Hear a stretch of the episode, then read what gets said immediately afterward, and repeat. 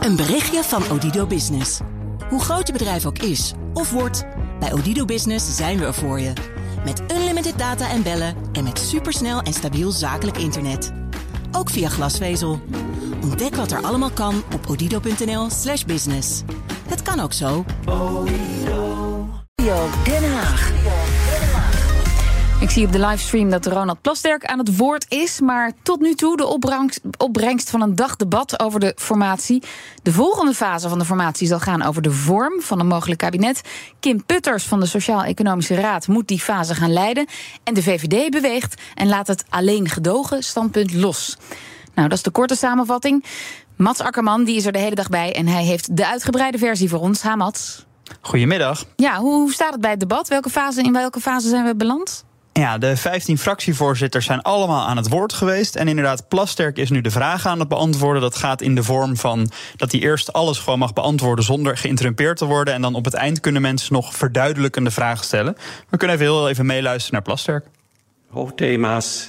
ehm, en dan nog een aantal losse vragen die, die resteren, zodat u vast weet. Nou, hij, is Ah, nu hij aan het herhaalt jou bekendmaken eigenlijk. Wat, wat, Ja. Hij is aan het bekendmaken wat zijn indeling van Ja. eh, antwoorden wordt. Dus dat eh, zal nog wel eventjes duren. Maar goed, eh, wel al duidelijk. De volgende fase van de formatie, die is besproken. Hoe gaat die eruit zien? Ja, die zal gaan over de vorm van een kabinet. K- Het initiatief lag weer bij de PVV als grootste partij om ja, te gaan bedenken hoe we nu verder zouden moeten. We zaten toch een beetje in een impasse nadat eh, wat er afgelopen weken gebeurd was. En Geert Wilders van de PVV heeft een tussenfase aangekondigd. waarin er dus gaat ge- gekeken worden naar de vorm. Dat mag maximaal vier weken duren. En die opdracht komt bij Kim Putters van de Sociaal-Economische Raad. En mijn voorstel is dan ook om een nieuwe formateur de opdracht te geven om in een korte ronde, paar weken, drie, vier weken maximaal, als het korter kan, graag um, een onderzoek te doen naar de mogelijkheden van politieke samenwerking. Die aan de ene kant recht doet aan de verkiezingsuitslag. Inclusief alle grote verschuivingen die daarbij zitten. Maar ook aan de informateur vraagt, dat is het beeld erachter wat ik heb, dat hij ook gesprekken voert met alle, met een streep onder alle eh, fractievoorzitters. En ook, misschien wel vooral, gaat praten over de vorm. De vorm zat ons dwars. Laten we nou kijken in een korte tijd of we die vorm kunnen, kunnen, kunnen inventariseren en wat mee kunnen doen. En ik heb, voorzitter, eh, de heer eh, professor Kim Putters, voormalig directeur van het Sociaal Cultureel Planbureau en thans voorzitter van de SER, eh, bereid gevonden, als de Kamer dit in meerderheid zou steunen, om deze taak als informateur op zich te nemen. Ja, en er is dan wel discussie over. Want eh, Wilders zegt ook, dan mogen alle 15 partijen weer bij hem langskomen voor deze ronde. Nou, sommige partijen zeggen waarom niet alleen met de vier partijen waar in eerste instantie al mee gepraat werd. Eh, Frans Timmermans van GroenLinks Partij van de Arbeid zegt dan ook, dan wordt het weer een soort verkenning. Zijn we weer terug bij af. Maar zegt Geert Wilders daarover, je kan soms beter één stap terugzetten om daarna dan weer vier stappen vooruit te doen. Ja, en nog even Mats. Eh, Kim Putters is ook lid van de Partij van de Arbeid. Ronald Alweer, ja, Plasterk. zeker. Wat, wat moet Wilders toch met die PvdA'ers? Ja, hoe komt hij steeds bij ze uit? Ja, toch wel interessant, hè? maar er wordt inderdaad wel vaker gezegd... de PVV heeft weinig bestuurders eh, in het land... daardoor ook weinig mensen met ervaring met dit soort processen. Ja, en dan ga je dus toch kijken naar andere partijen. En Kim Putters vanuit zijn rol als eh, eh, directeur van, voorzitter van de Sociaal-Economische Raad... eh, is natuurlijk wel niet echt een partijpoliticus op dit moment. Dus in die zin, hij is wel P van de A, maar hij staat daar ook wel een beetje boven. Neutraal in, ja. Ja. En de VVD zegt in dit debat, ja, wij doen een stap naar voren. Ehm, ja, hoe ziet zo'n stap eruit? Ja, het, het, standpunt van wij gaan alleen een, een regering gedogen, dat hebben ze eigenlijk losgelaten. Dat, eh, dat laten ze los en ze hebben een nieuwe eerste voorkeur. Ze willen een extra parlementair kabinet. VVD-leider Dylan Jessicus die refereert bij die draai aan het eindverslag van informateur Plasterk. Of zoals de heer Plasterk schrijft... het mogen duidelijk zijn dat niet iedereen een kabinet slechts kan gedogen. En voorzitter, dat begrijp ik. En dat verandert de zaak. Om uit de impasse te komen, doe ik een stap naar voren. En ik vraag de heer Omtzigt om hetzelfde te doen. Wij vinden dat de nieuwe informateur met partijen gesprekken moet voeren... over samenwerkingsvormen die nu nog overblijven. En daarbij is een extra parlementair kabinet nu de meest realistische van de overgebleven opties. Deze optie is dus voor ons bespreekbaar. De VVD is bereid om daarover aan tafel te komen. Om mee te praten en mee te doen. Maar wel met een gelijke mate van commitment van alle vier de partijen. Ja, dus wat de VVD betreft extra parlementair. En de bal wordt ook weer een beetje bij Pieter Omtzigt neergelegd om daar dan ook aan mee te doen. Ja, en, en is het echt, denk jij, dat de VVD eh, deze stap zet omdat Plasterk daar iets over geschreven heeft in dat eindverslag? Of hoe verklaar jij deze verandering, dit, dit voortschrijdend inzicht, zou ik het dan maar noemen? Ja, nou ja, ja, misschien inderdaad is het voorschrijdend inzicht. Ze waren ook wel heel snel naar de verkiezingen natuurlijk met dat standpunt van wij gaan alleen gedogen. Daar kwam ook echt wel veel kritiek op. Ja, vervolgens zei Pieter Omzicht wij willen ook gedogen. Ja, dan kom je bij een situatie, dan blijft er eigenlijk helemaal niks meer over. Dus ze hoopt ook misschien door zelf deze stap te zetten dat Pieter Omzicht dan ook weer een stap kan zetten en dat er dan uiteindelijk iets, uh, iets werkbaars uit naar voren komt. Ja, maar uh, Matt, hebben ze al eindelijk in Den Haag duidelijkheid over wat nou een extra parlementair kabinet is volgens hun? Kees, ik zou, dat, ik zou willen dat ik je dat nu heel goed duidelijk kon vertellen na een dagje debatteren. Maar dat is ook een van de ja, kritiekpunten in het debat. We gaan dus praten over vormen als extra parlementair, terwijl niemand er eigenlijk dezelfde definitie van heeft. Uh, ook staatsrechtgeleerden eigenlijk niet. Um, ja, en Henry Bontebal van het CDA die vroeg daar dus over uh, aan Dylan Jessicus van de VVD. Want Bontebal vindt het eigenlijk een soort experiment. Hunkert dit land niet juist naar een samenhangend integrale visie op de toekomst van Nederland? En bijt dat niet juist heel erg met eigenlijk iets wat toch een, nu een experiment is, namelijk een extra parlementair kabinet? Ja, de heer heeft gelijk. Dat is iets nieuws. En um, ik zei het net ook in mijn eigen betoog. Iedereen heeft er een ander beeld bij. Of dezelfde vragen bij. Of andere vragen.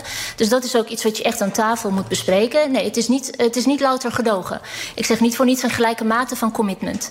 Hoe dat commitment dan precies eruit ziet. Wat dat betekent. Dat moet je dan met elkaar bespreken. Nou, ik hoop dat we daar dan snel tot dat gesprek op zijn minst komen. Dat het wat concreter wordt. Ja, nou, en ook als je dit hoort denk je... het mag inderdaad nog wel wat concreter worden. Uh, Jesselke zegt dan bijvoorbeeld... er moeten dan wel bepaalde kaders liggen... wat de VVD betreft in ieder geval een goed financieel kader. Maar ze zegt, ja, andere partijen kunnen ook met andere kaders weer komen. Mm. En nog een vraag die erbij komt kijken is... wie zit er dan in? Zijn dat alleen maar mensen van buiten de politiek? Zijn dat ook mensen uit de partijen zelf? Um, volgens Dylan Jessicus kan het allemaal. Het zouden ook partijen kunnen zijn... die misschien niet bij deze vier zitten... maar die dan wel zeggen, we leveren wel een minister... omdat we toevallig nog een goede minister in huis hebben. Dus uh, nou, nog geen eensgezindheid over wat extra parlementair is. En volgens Dylan Jessicus moet dat ook dan maar aan die tafel met elkaar besloten worden. Ja, maar Mats, kan het dan ook niet zo zijn? Want als je voor. Uh, deze informatieronde werd er al door heel veel deskundigen gezegd... een extra parlementair kabinet. Ministers die telkens met al hun plannen weer terug moeten naar de Kamer... en de Kamer moet er dan maar een akkoord over vinden. Kan dit ook niet een spin zijn van de VVD... om toch weer te kunnen wijzen naar NSC van... hé, uh, hey, ja, jullie zijn er uitgestapt... terwijl zij eigenlijk ook gewoon gedogen. Want ze heeft het net wel niet over gedogen... maar ja, het is toch een beetje gedogen extra parlementaire kabinet. Ja, precies. Maar Dylan Jessicus zegt dan dus wel dat ze bereid is om eventueel ook wel ministers te leveren. Dus dan heb je ook wel wat partijpolitieke VVD-ministers. Dan is het echt wel iets anders dan alleen nog maar gedogen. En dan bijvoorbeeld een zakenkabinet waarbij er alleen maar mensen van buitenaf zitten.